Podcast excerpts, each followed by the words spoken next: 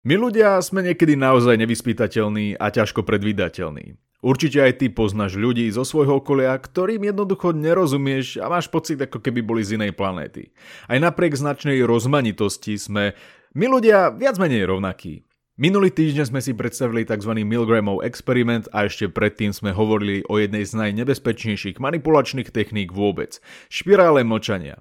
A teda, pokiaľ nemáš vypočuté tieto epizódy, ak chceš sa o fungovaní spoločnosti dozvedieť viac, tieto epizódy sú na to ako stvorené. Každopádne, dnes si povieme, prečo je pre nás tak jednoduché sklznúť k ľuďom, aktivitám a životnému štýlu, s ktorými sa síce nestotožňujeme, no aj napriek tomu sa od toho nevieme odpútať. No a o tejto situácii hovorí tzv. Eshov experiment.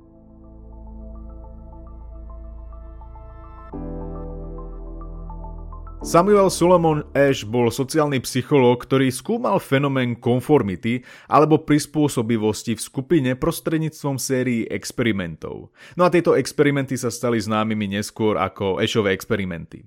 Tieto experimenty boli uskutočené v 50. a 60. rokoch minulého storočia a fakticky sa zaoberali tým, ako jednotlivci reagujú na psychologický tlak väčšiny.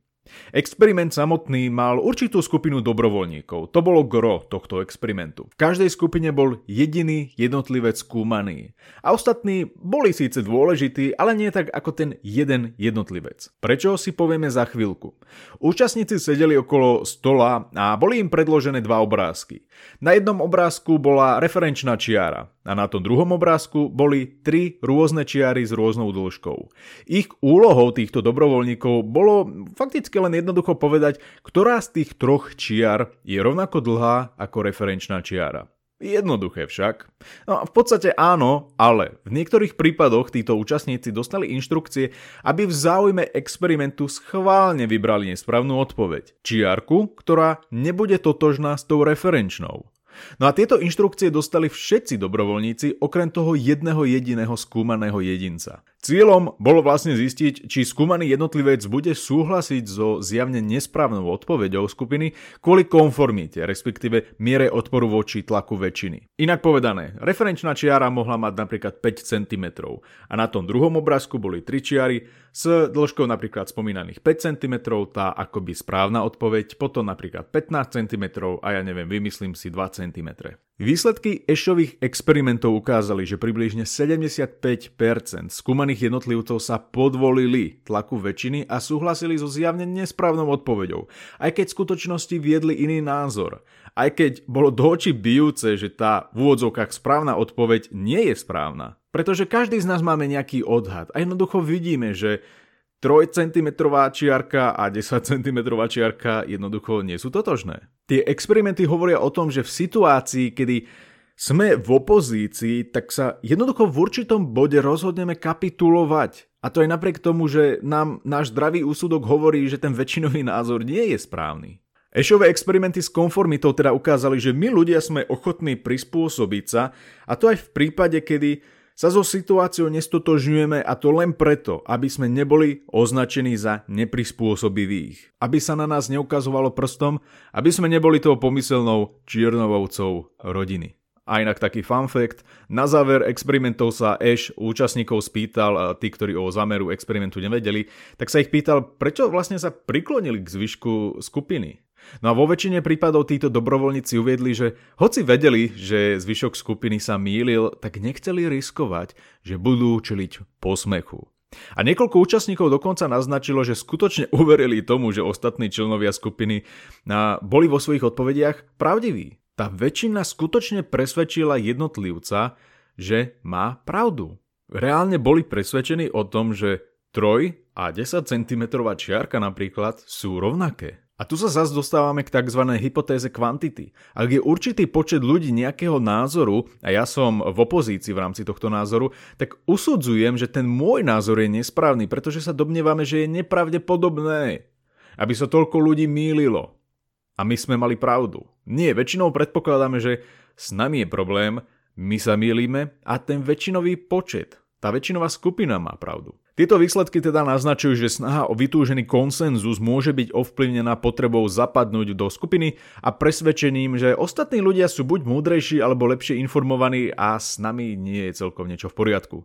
Vzhľadom na výsledky vešových experimentoch eh, môže byť túžba po zhode eh, ešte silnejšia v reálnom živote, kde sú podnety nejednoznačnejšie alebo ťažko posúditeľné, pretože konec koncov, povedzme si to na rovinu, bol to len experiment. Áno, o nič nešlo dokopy. Aj keby, že si stojím za svojím názorom a v rámci tej skupiny budem vyzerať ako totálny idiot, tak ten experiment mi garantuje anonymitu a ostatných účastníkov už v živote nemusím vidieť. Ale teraz si predstav koncept, povahu tohto experimentu v prostredí, ktoré poznáme. Pozná nás rodina, Kamaráti, partner alebo partnerka, spolužiaci, kolegovia, susedia, komunita, v ktorej pôsobím, okolie, v ktorom žijem. Tam už nejde o výber správnej čiary.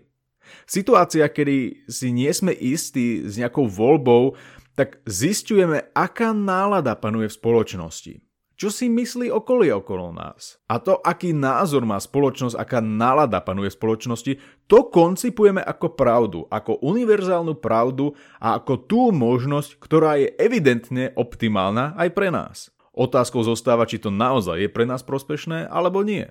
Prečo o tom ale dneska vlastne hovoríme? Pretože každý z nás už zažil psychologický nátlak. Každý z nás už zažil situáciu, kedy sme si jednoducho mali vybrať a mali sme si vybrať rýchlo a nevymýšľať, keď sme len do počtu. Ale my bránime tomu, aby vzniklo nejaké kolektívne rozhodnutie. Prípadne, keď sme v prostredí, ktoré nám nie je celkom naklonené. Keď žijeme v spoločnosti, ktorá nám nie je celkom naklonená, čo urobíme? Budeme dobrovoľne riskovať a stáť si za svojim názorom? Nie. Nie, my sa ho jednoducho vzdáme, respektíve ho zamlčíme a bude tak aj Vlk City, aj ovca celá. Spoločnosť a prostredie, v ktorom sa pohybujeme, nebude na nás ukazovať prstom, áno, a my si tak zachováme akúsi imunitu, keďže, ako sa hovorí, kto mlčí, ten svedčí. Je preto dôležité si uvedomiť, že tvoja realita nie je ani tak tvojou realitou, ale realitou ľudí okolo teba dôvera, popularita, reputácia, to všetko sú veľmi, veľmi mocné ukazovatele, ktoré vedia narobiť divy s našou spoločnosťou, ale aj s nami ako s jednotlivcami. Koľkokrát sa ti už napríklad stalo, že si bol o niečom presvedčený, bola si o niečom presvedčená a mal, mala si naozaj nepriestrelné argumenty. No ľudia, na ktorých ti záleží, boli iného názoru že vraj preháňaš, iba si to namýšľaš, tak toto nebolo. Realita je niekde inde, nemáš dramatizovať. Teraz mu kryudíš. Teraz jej kryudíš. A zrazu prišiel ten zlomový bod a tvoja reakcia mohla znieť na štýl ja idiot, ja krava, vedel som, vedela som, že to takto dopadne, prečo som si nedôveroval, nedôverovala viac. Ešov experiment hovorí o tom, že logika je síce veľmi pekná vec, no aj tak si skoro vždy zvolíme ľudí než fakty. Aj napriek tomu, že si uvedomujeme povahu toho nelogického rozhodnutia. Alebo že si uvedomujeme, že sa s nejakým názorom nestotožňujeme. Aj napriek tomu, tomu povieme áno. Prikláňam sa k tomu. Dávnejšie som navyše v rámci tohto podcastu spomínal jeden príklad. Dieťa izolované od okolitého sveta, a ak by bolo učené od malička, že 2 a 2 je 5, tak nemá dôvod tomu neveriť, keďže ľudia okolo neho sú toho názoru, že 2 a 2 je 5. Tá realita okolo neho je tvorená tak, že 2 a 2 je 5. A potom ja by som k nemu mohol s odstupom času pustiť aj toho, ja neviem, najvýznamnejšieho profesora fyziky a matematiky a mohol by mu dávať akékoľvek nepriestrelné argumenty. Mohla by tu prísť aj demonstrácia cez nejaké predmety. Aj tak by mi to dieťa neuverilo, že 2 a 2 je 4. No a ešte jedna veľmi dôležitá poznámka nakoniec. E, často máme pri slovnom spojení tlak z druhej strany, alebo tlak z verejnosti, tlak e, z môjho okolia. E, my máme pri tomto slovnom spojení pocit, že musí ísť stále o nejaké násilné donúcovacie prostriedky, že na nás niekto, ja neviem, útočí so zbraňou, alebo niekto sa na nás oháňa s palicou a musíme sa rýchlo rozhodnúť, inak nás niekto spacifikuje. Nie. Psychický nátlak vie byť o mnoho sofistikovanejší a vidieť to krásne na sociálnych médiách. Netrvá dlho a ty sa začneš cítiť zle. Lebo čítaš tie komentáre napríklad pod tým príspevkom a fakticky v tých komentároch nevidíš žiadnu oporu. Nevidíš tam jediného človeka, ktorý by bol takou poistkou, tvojou poistkou, že nie si úplný blázon alebo že ťa niekto nechce ukameňovať za tvoj vlastný názor. Odkazom tejto epizódy je tak uvedomiť si skutočnosť, že druhí ľudia na nás vplývajú o mnoho, o mnoho viac, než si myslíme. Je preto nevyhnutné dobre zvážiť dané možnosti výberu a rovnako je tiež fajn neizolovať sa od iných ľudí. Používať kritické myslenie, pýtať sa seba otázku prečo, Prečo si to daná skupina vôbec myslí? Čo si o tom myslím vlastne ja? Do akej miery popieram svoju identitu, ak sa stotožním s nejakým názorom? Čo sa stane, ak sa rozhodnem inak? Stane sa vôbec niečo? Musím vlastne súhlasiť s názorom nejakej skupiny? Čo ak by som mohol alebo mohla informovať iných členov skupiny o správnosti inej možnosti? Čo ak navyše existuje viacero správnych možností? Alebo čo ak nie je správna ani jedna možnosť, ktorá sa nám ponúka? Dnes sme si teda predstavili koncept s názvom Ešov experiment, ktorý hovorí o tom, že v rôznych situáciách, keď je nutné spraviť dôležité rozhodnutie, uprednostníme ľudí pred našou logikou. Pokiaľ máš na mňa akékoľvek otázky, či už v kontexte tejto témy alebo iných, budem naozaj rád, pokiaľ mi napíšeš na vybrané sociálne médiá. Všetky odkazy na seba, ako vždy, nechávam v popise tejto epizódy.